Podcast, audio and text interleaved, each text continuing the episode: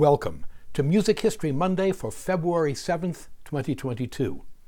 I'm Bob Greenberg, and the title for today's podcast is Gregorio Allegri, Allegri's Miserere, and Wolfgang Mozart.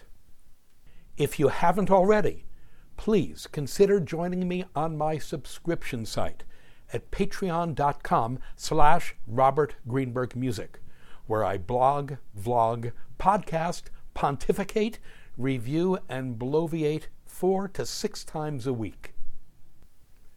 We mark the death on February 7th, 1652, 370 years ago today, of the Italian composer and Sistine Chapel singer Gregorio Allegri in Rome. He had been born in that great and ancient city 70 years before, in 1582. Allegri is remembered today for a work he composed in the 1630s during the reign of Pope Urban VIII, entitled Miserere Mei Deus, which means, Have mercy on me, O God.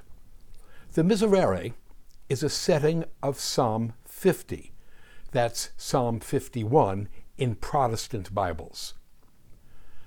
Allegri composed his Miserere specifically and exclusively for use in the Sistine Chapel, the Pope's private chapel, to be performed during the Tenebrae services of Holy Week, which occur on the Thursday, Friday, and Saturday before Easter Sunday. Allegri's setting calls for two separate choirs one employing five voices and the other four voices. The choirs alternate with one another until the last part of the piece, during which they join to conclude the Miserere in nine part polyphony. As the Miserere was performed over the years, embellishments were spontaneously added by the singers. Embellishments that eventually became part of any performance but were never written down. A link is provided to a lovely embellishment free performance by the Tenebrae Choir, conducted by Nigel Short and recorded in London. For our historical information, Allegri's Miserere is often identified as a Renaissance work, but it is not. I know better than anyone how arbitrary are such period designations as Renaissance and Baroque and Classical, but the Miserere was composed in the 1630s, by which time Allegri would have been listening to that quintessential Baroque era entertainment of opera for years, if not decades. The Miserere is indeed a Baroque era work. Its perceived conservatism, which continues to cause many to identify it as a 16th century rather than as a 17th century work, is a product of the generally conservative nature of the Palestrina inspired Roman church music of the time. At some unknown date, the Vatican forbade the transcription, publication, and or performance of the Miserere outside of the Tenebrae services at the Sistine Chapel under pain of excommunication. It sort of goes without saying that over the years, the mystique surrounding Allegri's Miserere became huge. With such proscriptions in place, for many decades the Vatican assumed that the Miserere would be safe from piracy. However, those authorities at the Vatican had not anticipated the attendance at a Tenebrae service at the Sistine Chapel, likely on Thursday, April 12, 1770, of a 14 year old Wunderkind from Salzburg named Wolfgang Mozart, 1756 to 1791. Background The trips to Italy. Between 1769 and 1773, Mozart and his father Leopold together toured Italy three times. The first of these trips was an extended tour that covered almost 40 cities, including triumphant appearances in Verona, Mantua, Milan, Bologna, Florence, Rome, and Naples. It was during this first Italian journey that Mozart wrote his second opera, Mozart's first opera, La Finta Semplice, the Pretended Simpleton, had been written in 1768 when Mozart was 11 and a half years old. This second opera, an opera seria, that means a serious opera, entitled Mitridate, Re di Ponto, Mithridate, King of Pontus, was an unqualified success. In Milan, it ran for 22 consecutive performances, with the 12 year old Mozart conducting the first three from the harpsichord. Leopold wrote home to his wife, Anna Marie, quote, Our son's opera is still running, is still winning general applause, and is, as the Italians say, alle stelle, which means to the stars. It was during these Italian tours that Mozart, the serious composer, supplanted Mozart, the wonder child. The young dude was astonishingly productive, writing operas, concert arias, serenades and divertimenti, sacred works, string quartets, and symphonies.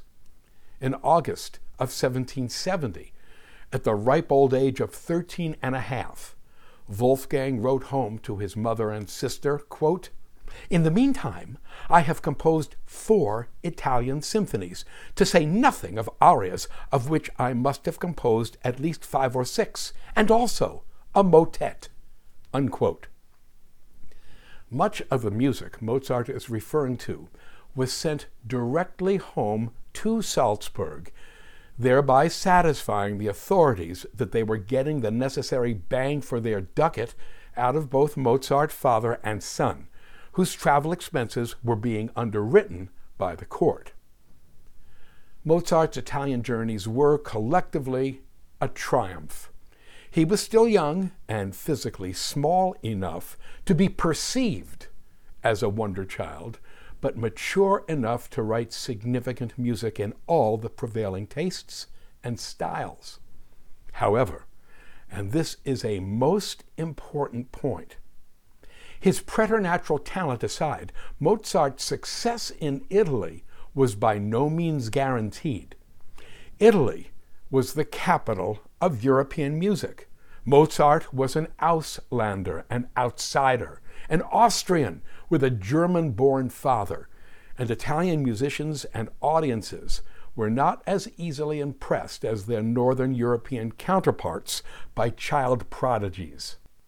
In every city he visited, Mozart was tested and scrutinized by skeptical musical authorities. In Verona, a local gazette reported that Mozart had managed to overcome, quote, the most arduous trials with an inexpressive skill, and thus to universal admiration. Unquote. These trials included tests of sight reading, composing music on the spot, improvisation, and accompaniment. In Mantua, the experts that tested Mozart could not find, quote, words sufficient to express our feeling that this youth appears to be born to confound all the experts in the art. Mozart is a miracle in music and one of those freaks nature causes to be born. Unquote. And so it went throughout Italy. In Bologna and Verona, Mozart was made a member of each city's Accademia Filarmonica. For both Wolfgang and Leopold, Italy was, professionally, musically, and monetarily, the high point of their lives. Although he missed his mother and his sister, the following is typical of the sort of letter Wolfgang wrote home to his mother. Quote, Dearest Mamma, my heart is so completely enchanted with all these Italian pleasures because It is so jolly on this journey because it is so warm in the carriage and because our coachman is a fine fellow who, when the road gives him the slightest chance, drives so fast. Yeah, it does sound a lot like the autostrada today. I am always merry, and I simply love traveling. Unquote. Mozart and Allegri's Miserere. For all the works he composed, for all the audiences he astonished, for all the honors he was awarded, the most famous story from Mozart's Italian journeys is the one regarding Giorgio Allegri's Miserere mei Deus. Here's the story, unencumbered by a complete set of facts. Wolfgang and Leopold arrived in Rome in April 1770, just in time to hear Allegri's Miserere performed at the Sistine Chapel. We will allow Leopold Mozart to take it from here. In a letter to his wife, written two days later, on April 14th, Leopold wrote, quote, you have often heard of the famous Miserere in Rome, which is so greatly prized that the performers in the chapel are forbidden on pain of excommunication to take away a single part of it, to copy it, or give it to anyone. But we have it already. Wolfgang heard it and has written it down. All Rome, and even the Pope himself, knows that he wrote it down. There is nothing to fear. On the contrary, the achievement has done him great credit. We would have sent it to Salzburg in this letter if it were not necessary for us to be there to perform it. Moreover, as it is one of the secrets of Rome, we do not wish to let it fall into other hands. Unquote. Wow. Leopold was not one to keep such news to himself and he told this story far and wide. He was, after all, a one person marketing department. Now, in no way do we mean to diminish Wolfgang's feat, but yes, it's now time to let the facts get in the way. Leopold claims in his letter that, as the Miserere, quote, is one of the secrets of Rome, we do not wish to let it fall into other hands, unquote. What Leopold fails to mention is that by 1770, Allegri's Miserere had long been circulated across Europe and the threat of excommunication lifted. By the time Mozart transcribed the work in April of 1770, without we should note, the embellishments that lay at the heart of its secrecy. The Miserere had already been publicly performed in London twice, and a version of the score, lacking the presumably secret embellishments, was on sale in shops on Rome's Via del Corso to those prepared to pay the price. Mozart might even have heard a private performance of the Miserere in London when he was in residence there as a child in 1764 and 1765. In fact, three authorized copies, though lacking the embellishments, had circulated outside the Vatican for decades. One was in the possession of the Holy Roman Emperor Leopold I, who had asked the Pope for permission to perform the work in Vienna. He was duly sent a copy, though he complained to the Pope that the unembellished version sent to him was an inferior work. The King of Portugal also owned a copy, as did the famed Bologna born music scholar Padre Giambattista Martini, 1706 to 1784. So back, please, to young Mozart.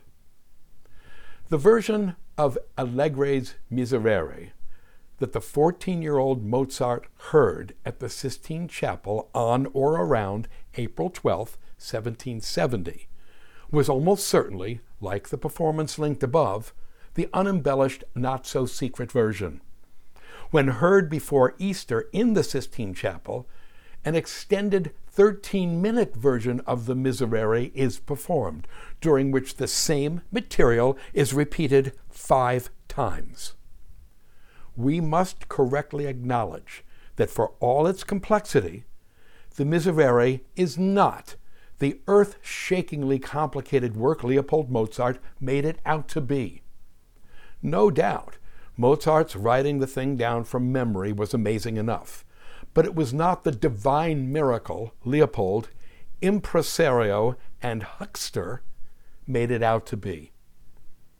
We are honor bound to observe as well that Mozart was not the only musician to transcribe a version of Allegri's Miserere after having heard it performed at the Sistine Chapel. The 22 year old Felix Mendelssohn did so in 1831, and Franz Liszt some years later. The true miracle was not that Mozart could transcribe someone else's music but that he himself composed music so technically and aesthetically beyond that of any of his contemporaries that his oeuvre constitutes a genre of composition all by itself. That he was also one of the very greatest composers of religious music who ever lived is often overlooked. So addled are we, his fans, by his operas, concerti, chamber works, and symphonies. Tomorrow's Dr. Bob Prescribes post will concentrate on Mozart's religious music, music written for the Catholic Church, and will focus on Mozart's Mass in C major, Köchel 317, the Coronation of 1779, and his epic Mass in C minor, Köchel 427, the Great of 1783. Thank you to sample and download one or all of my many courses on subjects musical produced by the Great Courses slash The Teaching Company, please visit my website at robertgreenbergmusic.com.